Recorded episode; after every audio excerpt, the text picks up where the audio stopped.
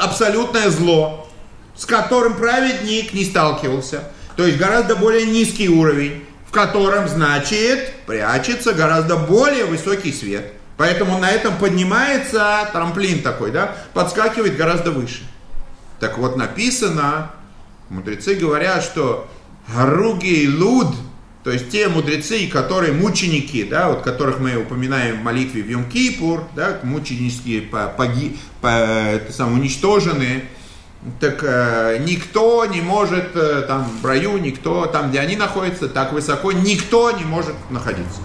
То есть они всех обогнали, всех, э, даже э, то, что написано Балчувайс, да, то есть у нас получается так, у нас есть праведники, которые работают с тем, что разрешено с этим миром, есть Балчува, который за счет того, что он поднял, исправил, умудрился даже более низкие уровни исправить, извлек более высокий свет там внизу, он поднимается даже выше.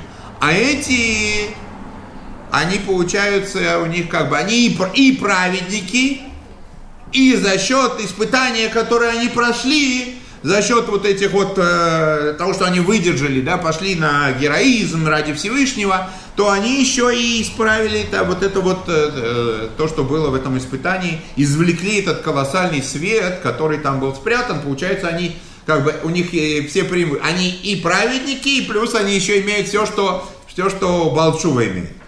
Как бы два в одном. Поэтому они поднимаются выше всех, э, в раю находятся гораздо выше, чем все.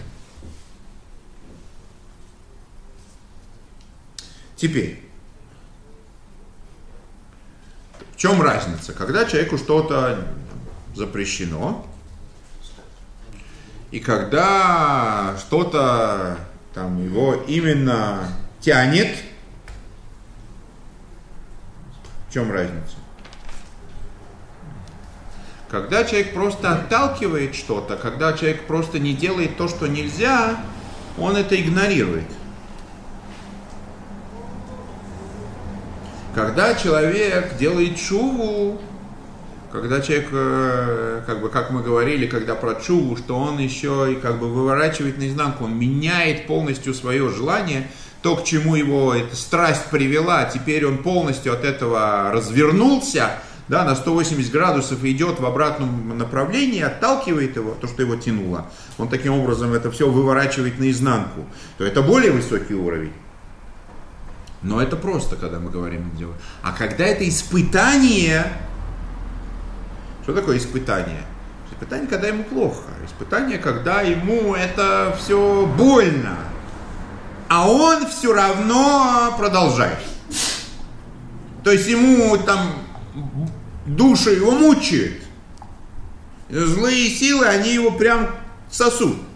И это то, что вот это вот страдание, которое он проходит – от этого он как раз и извлекает то, что там в этом испытании, то, ту силу, то, то, то, ту колоссальную энергию, цвет божественный, который там прячется. Поэтому это как бы неотъемлемая часть испытания, что оно тяжело. Это именно где надо напрячься. То есть легко посвистывая испытание не проходит. Это неотъемлемая часть испытания. Как написано про еврейский народ, чем больше его мучили, тем больше он там плодился, размножался.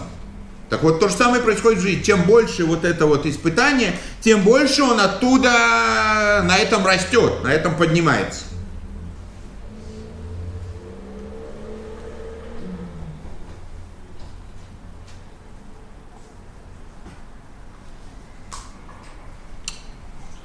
Поэтому есть разные заповеди, разные запреты. Есть запреты легкие. Там нет особо испытания. Да? Ну, например, там есть запрет не пить кровь. Ну, по крайней мере, там есть э, обсуждение, дискуссия у мудрецов, если это всегда было легко, или когда-то у них к этому была страсть к этому тоже. Но, по крайней мере, на данный момент нам для того, чтобы э, там, не пить кровь, особо над собой, ну, обычно, да, мне кажется, каких-то каких-то усилий проделывать не надо. А вот э, по поводу там чужого, да, чужого имущества, так у каждого есть к этому там э, желание, да, чуж, к чужому добру, это стяжательство, это, это наша характерная черта. Или тем более, еще более страшная проблема, да, которая по жизни нам, так сказать, все время надо ее преодолевать, это половые вопросы, да, что тянет не, не туда, куда надо. Э, тоже это как бы естественно и нормально, можно сказать. Ну, то есть э, мудрецы говорят, что это у всех и всегда, и каждый день, и мысли, так сказать, от этого, от этих мыслей не, не убежишь каждый день постоянно человеку спускаются и так далее. То есть с этим мы живем. Вот такая вот у нас, как говорится, такое у нас житье-бытие. Понятно, что те вещи, которые тяжело, те вещи, которые надо преодолевать, то за это, соответственно, то есть и, и результат, это уже как испытание становится, результат он совсем иной.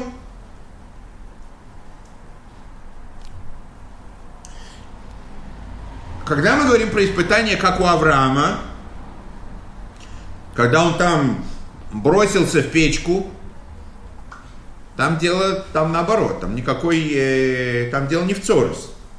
Всевышний ему сказал, пошел грудью на амбразуру. Еще до Александра Матросова.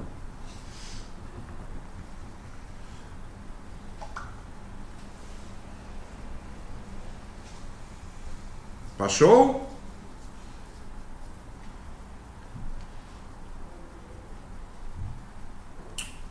На самом деле, как он тогда, раз не было страдания, если а страдания, как мы сказали, что это неотъемлемая часть, как он чего-то там исправил, как он чего-то тогда из этого э, зла извлек. А на самом деле, что там было? Там пришел сатана, да, и начал всю эту историю, говорит, Всевышний там, типа, ты его переоцениваешь. Надо это на самом деле не такой преданный товарищ, как, э, как он себя позиционирует. Всевышний говорит, ну давай проверим, раз ты на него там, компромат имеешь, давай убедимся, что он... И оттуда, в общем-то, весь этот, то, что называется китрук, объявление небесное, оно и произошло.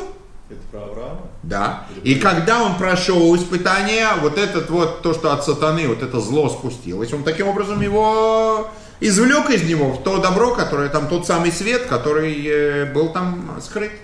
То есть это и был тот самый, оттуда, оттуда эффект.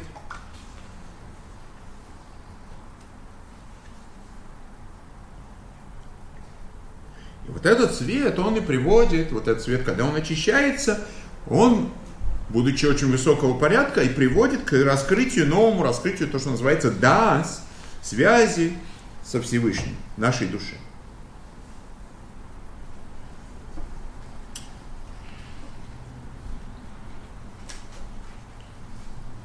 Написано, есть такая книга э, старинная, святая э, Рейшис Хохм. Там приводится такой пример, что одному захотелось э, царскую дочку. Такой образ. И он договорился с ней встретиться. Где встретиться, чтобы никто не засек?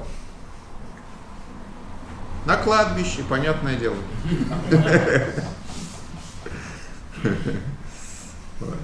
Ну, там кто туда ходит, там, да, там страшно, там как-то мертвые с косами стоят. Э, вот, в общем, он сидит, ждет, уже там весь такой в предвкушении, да, уже слюной капает. Капает, капает, капает, капает, а она не приходит. Обманула. Под, подманула, подвела. Э, и он сидит, сидит. Э, хочется. Весь такой это самое, запал, горит там это самое, запал на девушку.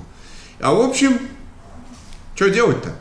И он тут как бы стал задумываться о смысле жизни, там, видимо, ну, в общем, тем более, что кладбище это такое вообще место, которое к тому э, располагает, да, как мы говорили, там учили в Миттл Ребе труд, да, целый труд есть по зачем мы ходим на могилы, да, на могилы праведников и на могилы близких, там, ну, так, в общем, это такое место, которое, как говорится, для того, чтобы раскрыло сердце, надломить себя, надломить свое эго, это очень подходящее место для этого.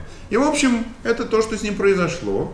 В общем, он там весь э, раскаялся, весь... Э, и свою вот эту вот страсть, свою любовь обратил к Богу. Вот такая там, вкратце такая история. Теперь, о чем речь? На самом деле, у человека есть некое желание. Это желание само по себе, пока оно не приобрело конкретных очищ... а, а, каких-то очертаний, во что-то не влож... он себя не вложил, оно как-то не определилось, это желание, оно такое абсолютно бесформенное, аморфное. Оно не плохое, не хорошее. Это некий запал, некий, э, ну, когда мы говорим про любовь, это некая тяга, да, некий такой вот э, магнит, который куда-то может его устремить. Естественно, в зависимости от того, кто будет объектом этой любви. Поэтому человек, который не может любить э, вообще, там, да, скажем, то, что легко у всех получается, там любить, его не тянет к противоположному полу, написано, что он не может любить Всевышнего. То есть у него как бы он, э, в принципе, импотент, духовный импотент. То есть он ни на что не способен, поэтому тогда там, где требуется тяга, там, где требуется вот это вот, э, чтобы его тянуло, у него его никуда не тянет. Это самое страшное. Когда его тянет не туда, то это полбеды. Почему? Да потому что можно перенаправить. Посиди немножко на кладбище, да, подумай над своим житьем-бытием, туда ли тебя вообще несет. И пойдешь куда надо, развернешься. То есть эта любовь, получается, ее, она, когда она оделась не в то, объект был выбран неправильно, она стала плохой. Это стало злом. Если сейчас оттуда ее вырвать, и этот же запал, эту же энергию направить в правильное русло, то все будет хорошо.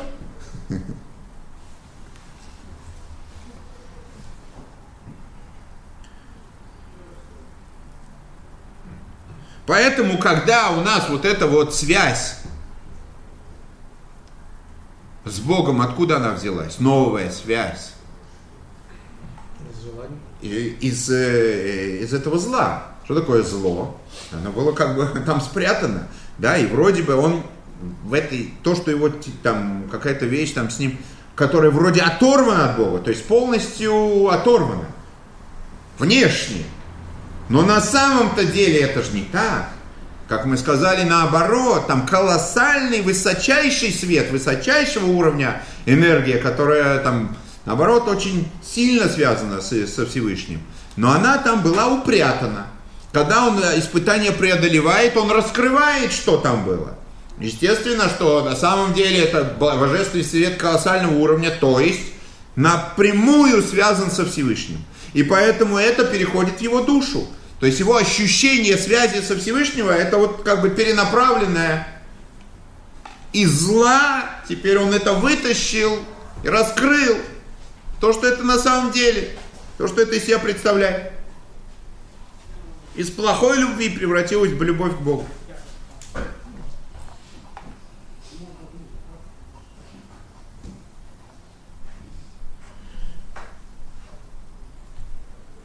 Теперь.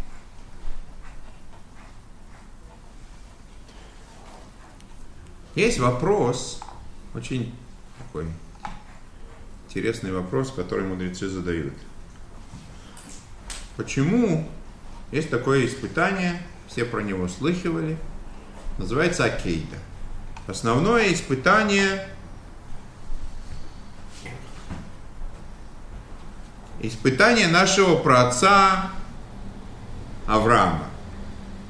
Да, с единственным сыном, которого там Всевышний потребовал э, на жертвенник э, принести. Да? Вопрос, почему это испытание для Авраама?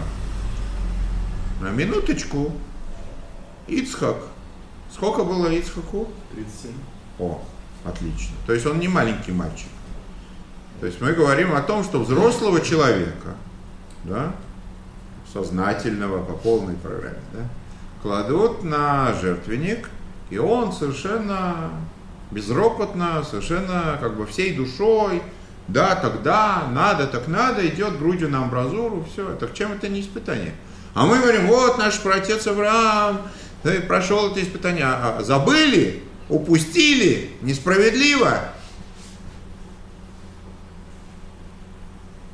Если бы он не согласился, там все по доброй воле, ему никто не, не, не насиловал. Его, он ты идешь, идешь. Написано, там он спра- спрашивает, а что происходит?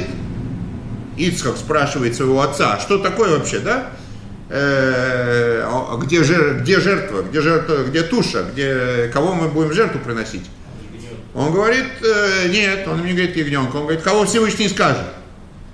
И написано, что он понимает, не, не будь дурак, да, понимает, что как бы куда идет дело, понимает, что его ведут на заклание, и после этого написано, они пошли вместе так же, как они шли до того. То есть, когда он шел по незнанию, он шел, и когда он все осознал, он также пошел. А мог не пойти, мог свернуть, мог сказать, что это я не готов, я не хочу, и это неправ, неправильно, это не, не может быть и так далее. Там миллион может быть каких-то аргументов. Но так или иначе, он все делает по доброй воле. Спрашивается, почему мы вообще не говорим о том, что тут он проходит такое колоссальное испытание. Тут его как будто вообще нету в этой всей картине. Вот только право, все вокруг Авраама. Считаю отца и мать, может быть, это и есть как раз та самая история, когда он ну, в данном случае почитание отца и матери это испытание, это митцва, которое дорого, дорого стоит. Опять же, это только подчеркивает. То есть, в чем испытание? В выполнении какой заповеди это э, разговор. Да, это можно обсуждать. Но то, что это в данном случае не простое выполнение заповеди, а на минуточку человек идет на, на смерть, куда, как бы, что более болезненного тут можно вообще придумать, да? Так спрашивается, почему нигде не упоминается, что это испытание для нашего праца Ицхака. Это как будто Авраам все в одиночку делает. Если бы он взял младенца, тогда э, было бы все понятно. Но тут два взрослых человека делают сознательно то, что они делают. А мы вообще его игнорируем. Как-то несправедливо. Так э, был такой э, великий праведник Мендел из городка, который объясняет таким образом, что испытание это не в том, вообще весь этот э, инцидент не в том, что требовалось самопожертвование. Самопожертвование для наших праотцов это уровень рядовой, абсолютно рядовой. Написано, что они были как колесницы. То есть, что значит как колесницы? Что они вообще по простому смыслу, вот то, что мы называем жить, у них такого не было. То есть они все время чувствовали, что они не сами для себя что-то там делают, у них своя жизнь, они при исполнении. То есть они делают, не, как, что такое человек живет? Я там это, туда пошел, это сделал, мне это надо, мне это захотелось. У них такого не было. У них понятие «мне» отсутствовало полностью в жизни. То есть они все время подчиняли себя воле Творца. То есть я делаю, что я делаю, не то, что мне хочется, такого, или не то, что мне нужно, такого вообще понятия не. У них все было подчинено тому, что вот, божественной воле, высшей воле. Поэтому для них пойти грудью на амбразуру, если то нужно, на здоровье. То есть Авраам, ему как бы было не важно, что Всевышний от него хочет. Если требуется жить, будем жить. Если требуется ради Бога умереть, умрем. То же самое Ицхак. Это для них, как говорится, мелочи жизни. Это их уровень рядовой.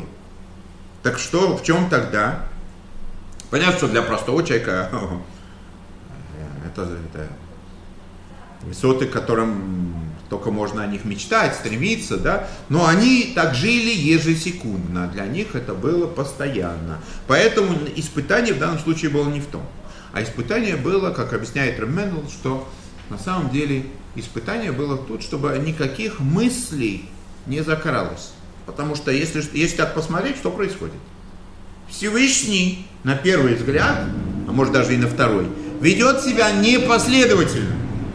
Он сначала наобещал, говорит, что Ицхак и Корел Хазера, что твое потомство будет через Ицхока. Все великие благословения, весь еврейский народ будет через Ицхока. Сам сказал, никто за язык не тянул, как говорится. А тут после этого он говорит, иди и его режь. Ну и спрашивается, а где? Это как человек, который передумал, выглядит. А Всевышний говорит про себя, я не меняюсь, я не, это, значит, это тут не может быть.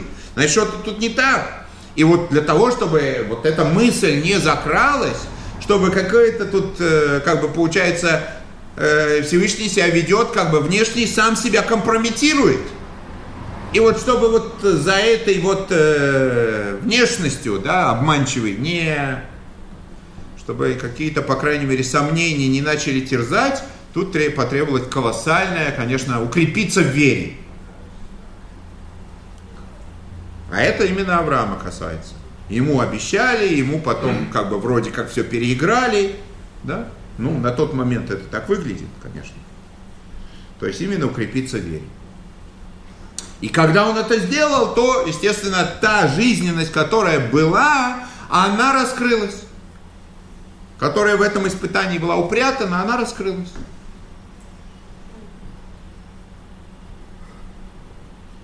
То есть, по сути, что происходит? Еще раз, подводя итог, то, что мы сейчас говорим. Что когда человек выдерживает испытания, то то, что у него проявляется вот эта вот новая сила, новое качество, да, гораздо большей силой, да, связь со Всевышним, это потому что это, эта жизненность, эта сила была скрыта, содержалась в, этой вот, э, в этом самом испытании, с которым он столкнулся. Когда он его преодолевает, когда он э, как бы не поддается на это все внешнее искушение и так далее, то он выдерживает эти страдания, то он извлекает эту жизненную силу, раскрывает ее. А эта жизненная сила высочайшая. Поэтому то, что там это выглядит, как там вот э, в этой истории с царем Давидом, когда он говорит, что это Всевышний сказал ему проклинай. Теперь, Тут есть важный момент, который надо подчеркнуть. Важный момент. Мудрецы говорят, если нету бины, то нету и дас. Что это значит? Вот это самое качество дас, как мы объяснили, связи со Всевышним, ощущение близости, ощущение такой как бы наглядной связи, да, как будто ты видишь ее – происходит именно в результате бины.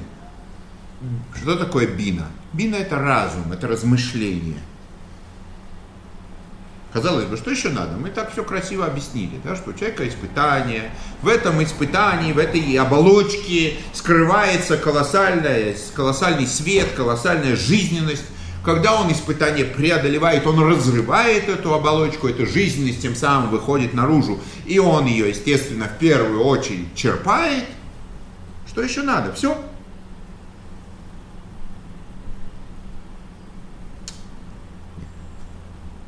Важный момент. Для того, чтобы насладиться этим эффектом, результатом того, что он прошел испытание, ему обязательно нужно об этом размышлять.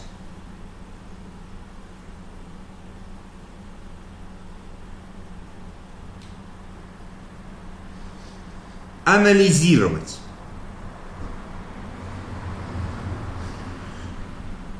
И благодаря этому анализу, благодаря этому размышлению, он и придет к тому, что он это начнет ощущать явственно. То есть он прошел испытание, прошел. Раскрылась жизненная сила, раскрылась. Высокого порядка, все правда. Но для того, чтобы это было, пришло его душе, чтобы это все насладиться плодами этого всего, ему нужно обязательно подключить свой разум. Только тогда Это тип того, как вот написано так.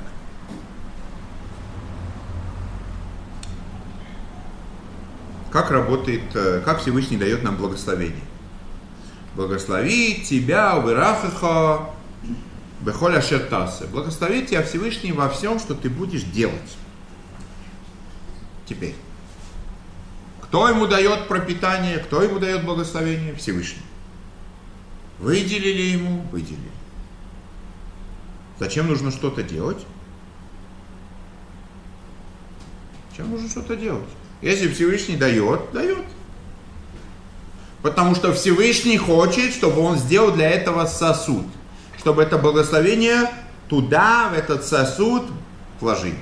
Чтобы было куда его, во что его вложить.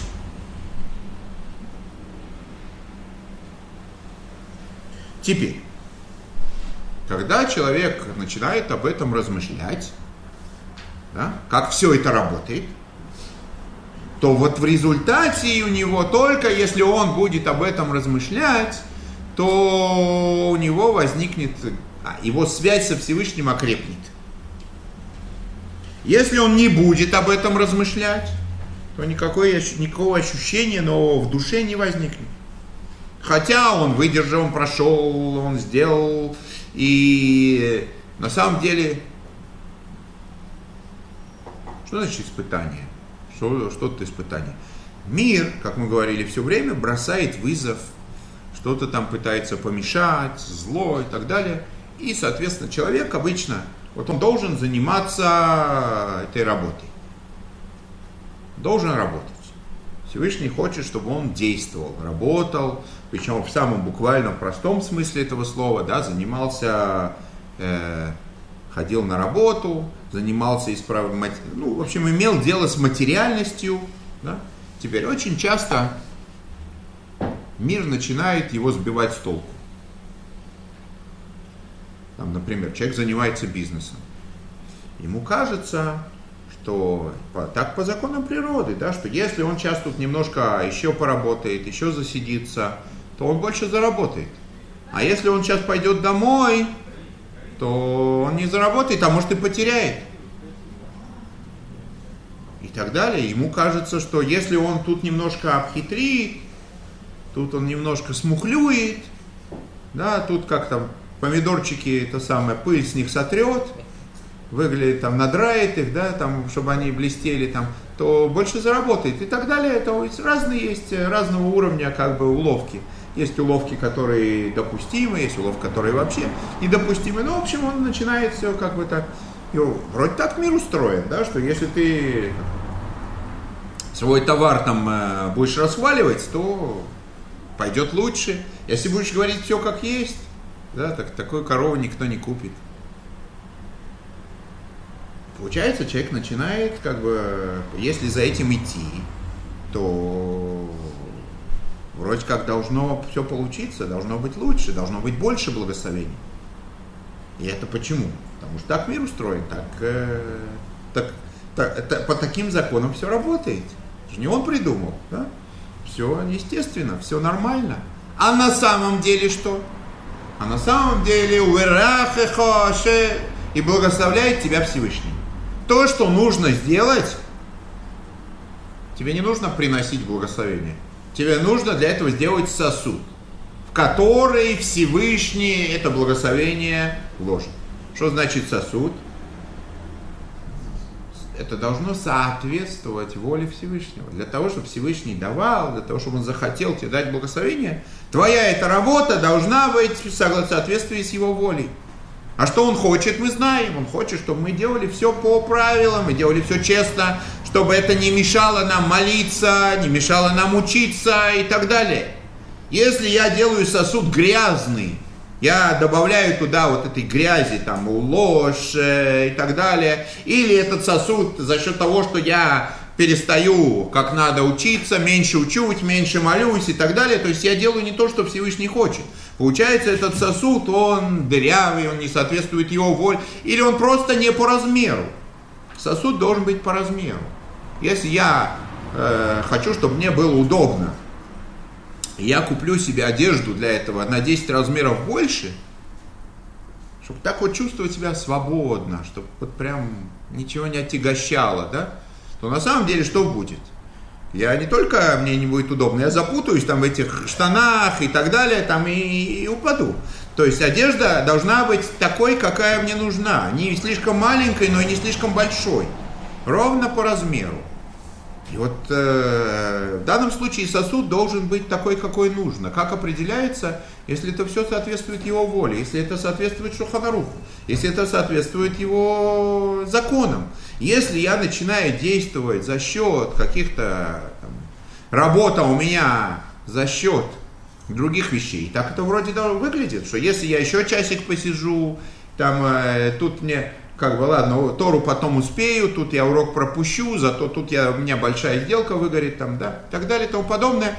И вроде бы выглядит, что так устроено, но получается все наоборот. Потому что весь мир, он только лишь сосуд.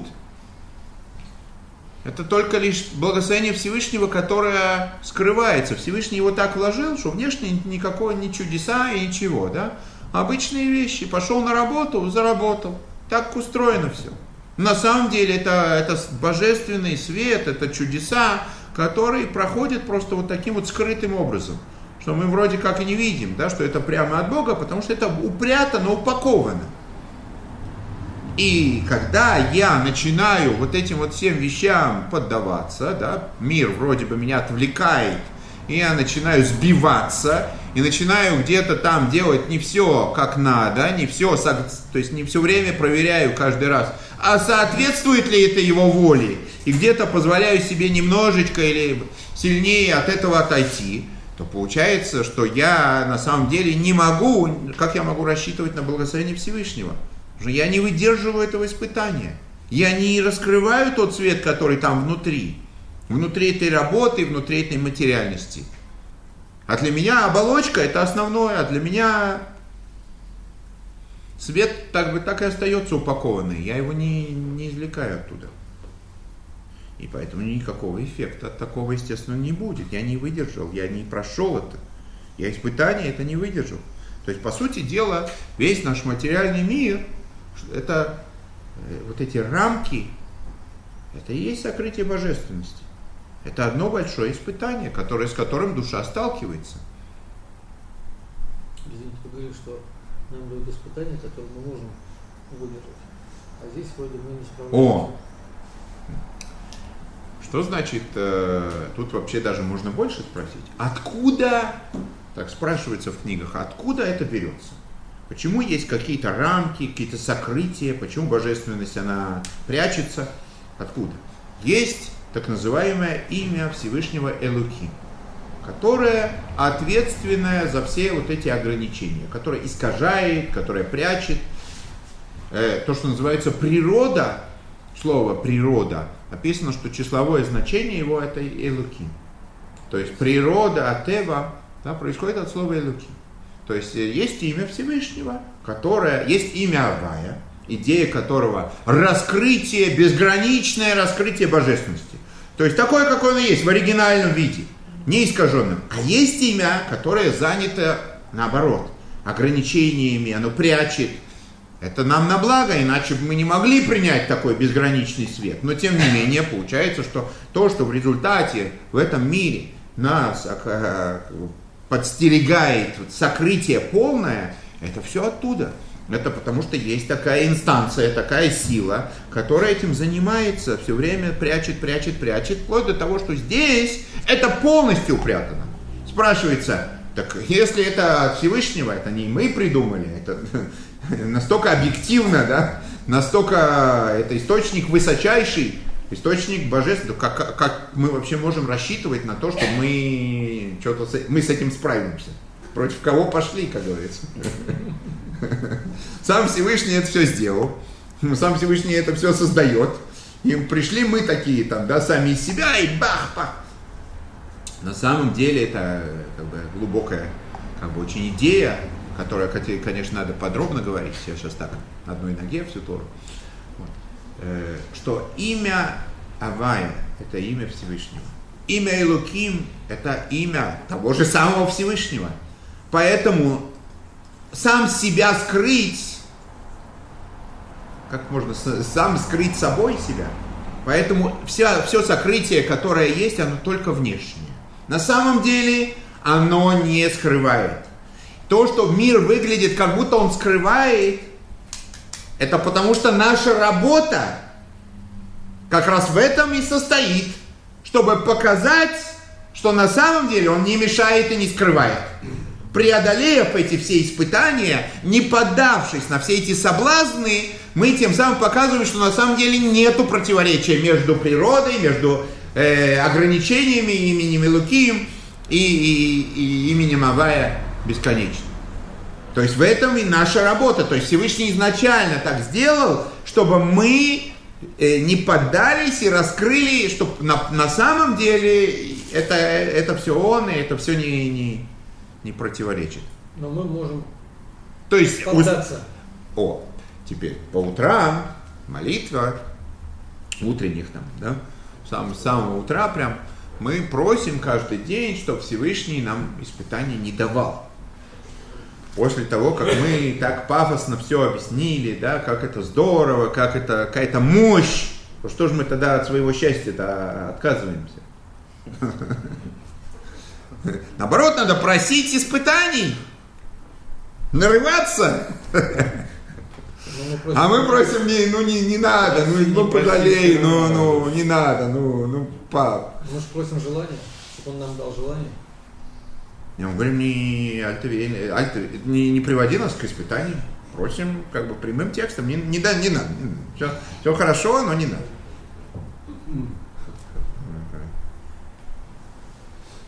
Чего же мы просим тогда? Потому что это опасно.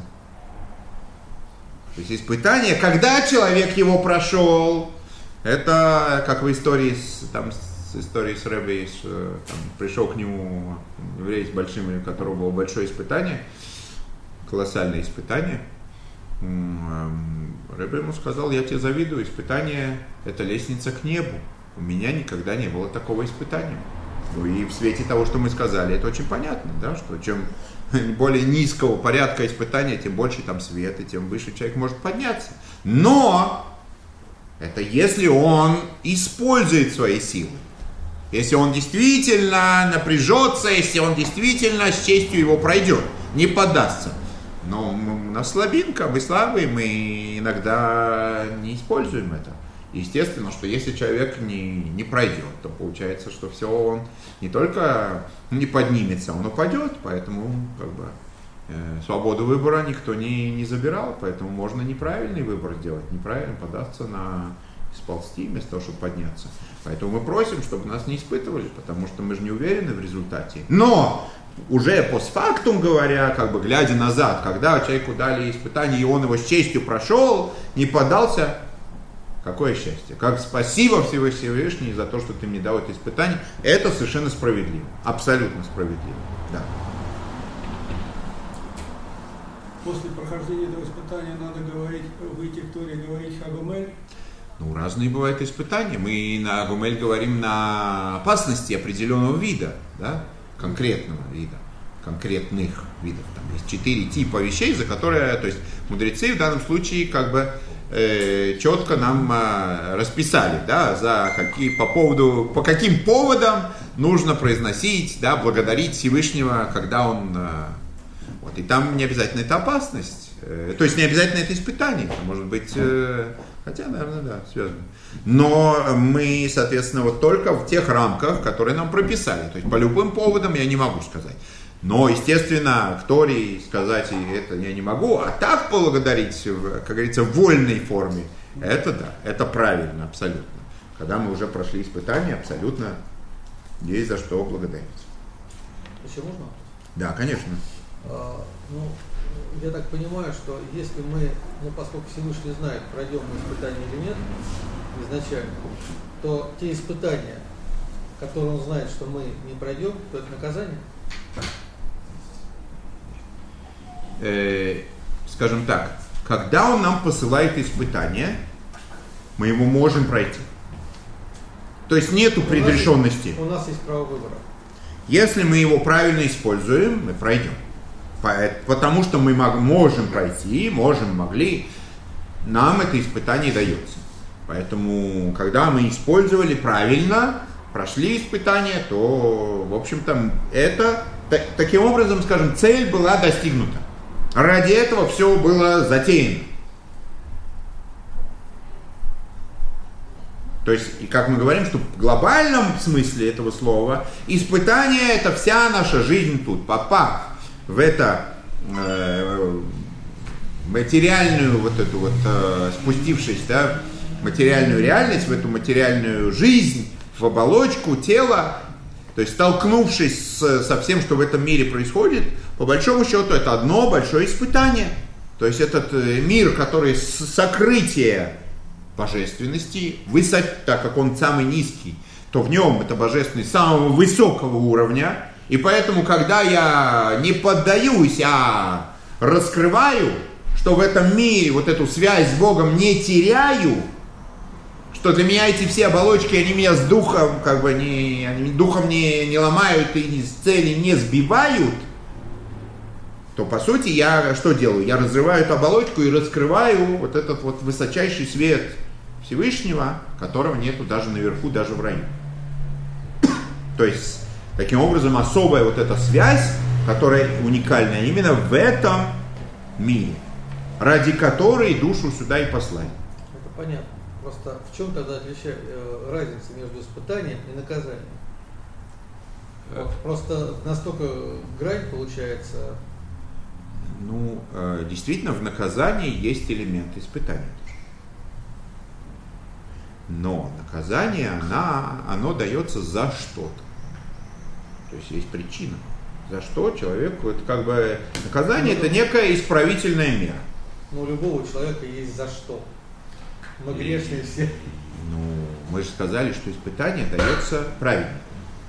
По крайней мере, даже если он в целом не ну вот в этом вопросе он праведник, поэтому именно в этом вопросе ему дается испытание. То есть там по большому счету другой вообще механизм, там другая э, логика всего этого. Если испытание, то есть если наказанием можно задать вопрос на правомерный совершенно, вопрос за что, то наказание, то испытание, оно не за что, а для чего. То есть дается человеку как некий дополнительный бонус, дополнительная возможность подняться. Вот Аврааму дали вот это испытание, когда он прыгнул в огонь. В чем идея? Что-то было с ним не так? Ему дали... Э, в чем было, кстати говоря, испытание, если так рассмотреть его? Когда э, его за его веру бросают в огонь, да? что происходит? Он рассчитывает сейчас на что? На то, что он спасется, что он не сгорит? Нет, он э, не может рассчитывать на чудо. Он рассчитывает на то, что он сейчас за Всевышнего, то есть чтобы не утратить эту связь с Богом любой ценой, готов идти на смерть. То есть что он сейчас сгорит. По правилам, по, как бы, по законам природы, он должен сгореть. Так это выглядит. Поэтому это боль, это героизм, мужество, которое требуется, что несмотря на то, что сейчас будет плохо, сейчас будет смерть, сейчас будет больно и так далее, главное для меня не потерять связи с Богом любой ценой. Об этом он и думает, что я иду, да, то есть мне ничего не остановит, ни в коем случае я не готов любой ценой эту связь э, утратить или даже ослабить как-то. Поэтому я прыгаю в огонь и сейчас горю. В результате, а, так как мы говорим, что это вся противоречие, это видимость, природа это на самом деле тоже имя Всевышнего, от имени Всевышнего и Луким происходит, поэтому оказывается, что все хорошо, он не сгорает.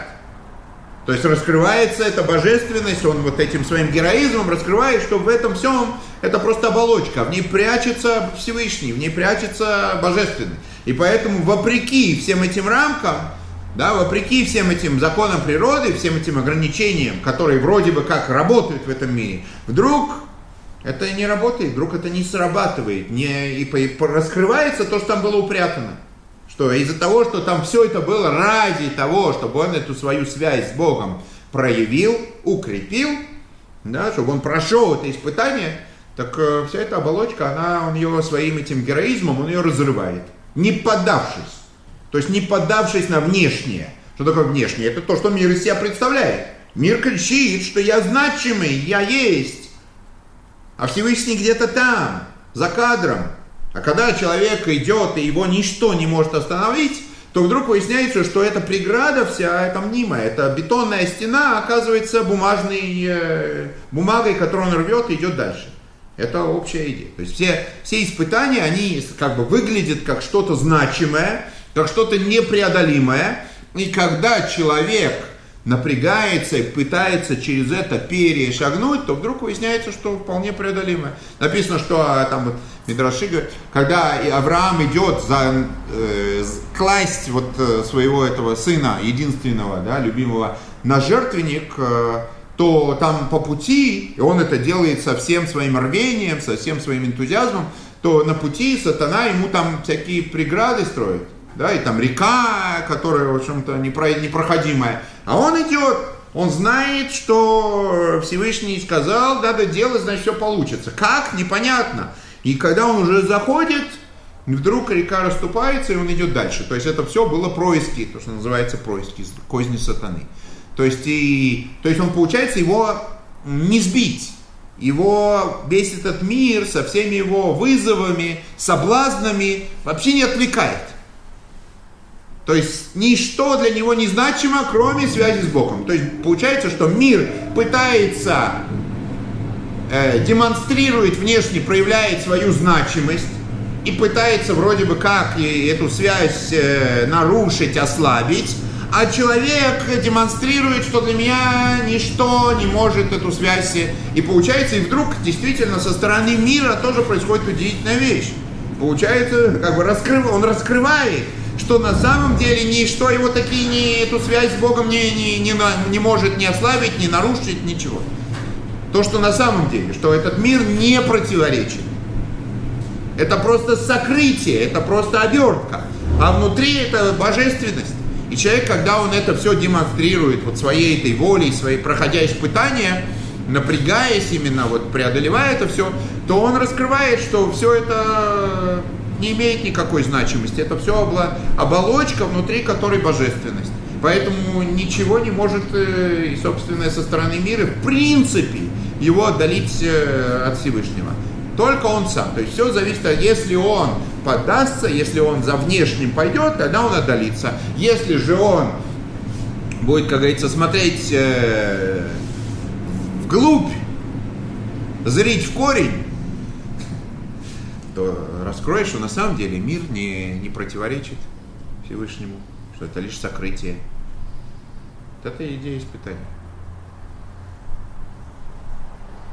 Вопросы есть? Ну, значит, все идем выполнять. А Проходить испытания. Злодеи, там, вот, э, ну, Гитлер, там, я не знаю, Сталин, там, ну, много всех злодеев. Да. Было. Эти ребята нам нужны. Они нужны были для того, чтобы люди испытания тоже. Или наказывать. Конечно. Человек, когда его мир как бы провоцирует на героизм, да, то есть из-за еврейства он идет на героизм, то есть что значит из-за еврейства? Ради Всевышнего. То есть э, там понятно, что есть разные уровни, но любой еврей, который погиб э, в Голокосте во время катастрофы, он погиб по одной единственной причине, что он связан с Богом. И из-за того, что он связан с Богом... Верующий, не верующий. Э, да, не, он может это не, не осознает, он может там ничего как бы не, не, не, там, как бы не, не, ре, не реализует внешне эту свою связь. Но он по факту, в силу того, что он еврей, таким уродился, он связан с Богом. И это неминуемо. И когда мир его провоцирует, как бы мир ему мешает быть таким, какой он есть, то есть против этой связи с Богом выступает, получается, он ради этой связи с Богом идет э, в газовые печи и так далее. Получается, что он таким образом как бы раскрывает, сам, может быть, того не ведая, что эту связь с Богом ничто не может нарушить. И тем самым, а это и есть то, что мы сказали, про, как проходит испытание. Когда тебе внешне показывают, что э, мир это что-то себя представляет, он значимый, и он тебе мешает, и он тебе действительно может тебя от Бога как-то, так сказать, эту связь нарушить, ослабить, а как проходит испытание, это то, что мир, как бы вызов, да, который со стороны мира, показывает, что это не так, показывает, что на самом деле есть связь, и эта связь ничто и не может э, помешать. Никакой мир, ничего. И это поэтому все люди, которые погибли вот в таких вот э, страшные, они все, да, это все э, героизм, это все то, что называется, они ради Всевышнего пошли в эти, пошли на смерть. Естественно, что там на небесном суде сразу такого человека и, так сказать, э, если кого-то там приходит обычный праведник, там смотрит, так, давайте посмотрим там что-то, ваши наработки, что, что ваши достижения там, да, достижения у нас есть. Вот, короче говоря, могут еще и не, не впечатлиться, и могут еще и не туда, куда хочется отправить по результатам, да, наработок в этом мире. А такого человека, который приходит, это герой, ему сразу орден и, и в рай. То есть э, он говорит, а, там он даже сам не понял, что он сделал, говорит, молодец, герой вперед в рай. Ну вот эти злодеи, которые... Они, они просто это хлыст Всевышнего. Они... Да, это все как любое испытание. Если... Абсолютное зло, которое ничего из себя не представляет. То, то есть если Всевышний создал, то почему они должны в аду кончать свою жизнь? А, ну, это вопрос их свободы выбора. Может, они не в аду, может, их просто забыли, а если они там что-то приложили сами, то э, за это их и судят. Тут, тут есть как бы несколько граней. Есть то, что для ми написано, например, за что Всевышний наказал египтян. То еще с Авраамом было подписан договор, да, Авраам говорит, мое потомство э, там Всевышний спрашивает, там, ну, по одной из версий, по крайней мере, что, э, что ты предпочитаешь? Твои там вот потомки, твои дети там, они согрешат, какой вариант химчистки, какой вариант очищения ты для них выбираешь? Либо ад, либо рабство. Как альтернативный вариант, э, да, чистящий. Вот. И он выбирает э, рабство. То есть уже все обговорили, договорили, там договор э, подписали со Всевышним. Приходят исполнители, приходит этот самый работник химчистки, этот египтянин. Его вызвали. Он выполнил свою работу, сделал свое дело. Спрашивается, а за что ему потом по шапке-то дают? Всевышний сказал, Авраам подписался под это дело, то есть что евреи там будут вот э, там э, по пару веков там с хвостиком, да, просидят, все уже решили за египтян. Египтяне просто исполнители, работник химчистки. Им надо было чужой бизнес отдать, а они решили не отдавать. Нет, так объясняется, что им сказали, там, типа, они э, мучить, да, там, притеснять евреев, да, но развращать, это уже, это уже по собственной инициативе вот портить вот духовно вот это вот разлагающее влиять, поэтому это уже их уже, как бы, скажем так, по-простому говоря, их выбор. И вот за то, что они приложились к этому еще и как бы, инициатива наказуемая. Наказуема. То есть то, что они сделали свою миссию, это правильно, да, это действительно то, что от них требовалось. То, что они еще и сами добавили к этому, вот за это их наказывают. Поэтому тут как бы есть всегда, как бы я к чему, да, что злодей, он, конечно, с одной стороны это просто хлыст, это орудие в руках Всевышнего, а с другой стороны там его личное участие в этом, может быть, он там слишком, слишком э, много энтузиазма проявил. От это, а это от него не требовалось. И вот за это ему потом а, ну, отвечать. Ну, там как бы у них свои понятия рая ада, ну да, есть. Напи- про некоторых написано в Талмуде, про некоторых можно догадываться. Конечно, никто не отменял справедливость за добрые дела туда, за недобрые, соответственно, надо отвечать, за все надо отвечать. Это так мир устроен, поэтому это как бы это логично. А вот еще вопрос. Вот, э, имя Ава, вот вы произнесли, да? А, Это же, вообще говоря, тетраграмматон, который первосвященник произносил один раз в году в йом кипур Он произносил его в, в расшифрованной форме, там из 70 там, э, э, двух букв, там это имя там. То есть он не так произносил. Нет, не так. А вот это имя... Там было чудо, что все приходили, все слышали раз в году, потом все выходили, все забывали. Никто не помнил его. То есть, а вот это само имя... Но это имя такое как бы сущностное имя. Это имя, которое указывает имя Ва э, на, сокрытие, на раскрытие бесконечное, безграничное раскрытие Всевышнего. То есть мы можем его употреблять в разговоре. Мы его не можем, потому что мы не знаем, как его произносить, поэтому мы его заменяем.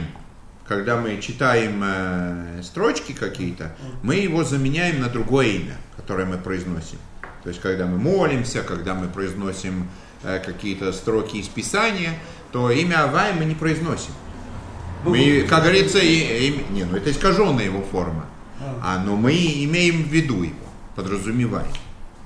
а мы когда произносим какое имя? Адный. Как? Адный. Имя Аднус. А. Опять же, я сейчас не, не буду его произносить правильно, потому что его можно Ну, произносить только в контексте. Но опять же, мы заменяем на другое имя, которое более такое, А как вот уже читал, связанное с материальным миром. Гинзбург, он, он очень часто пишет вот это имя, Алла, там вот. Не, его пишут, его пишут, но опять же, не прописывают, а там определенно есть как бы как можно, как нельзя.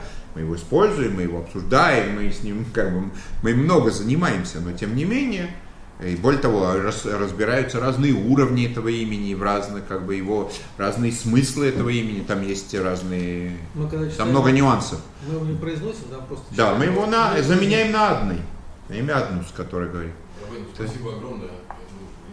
Ну хорошо, да. Э,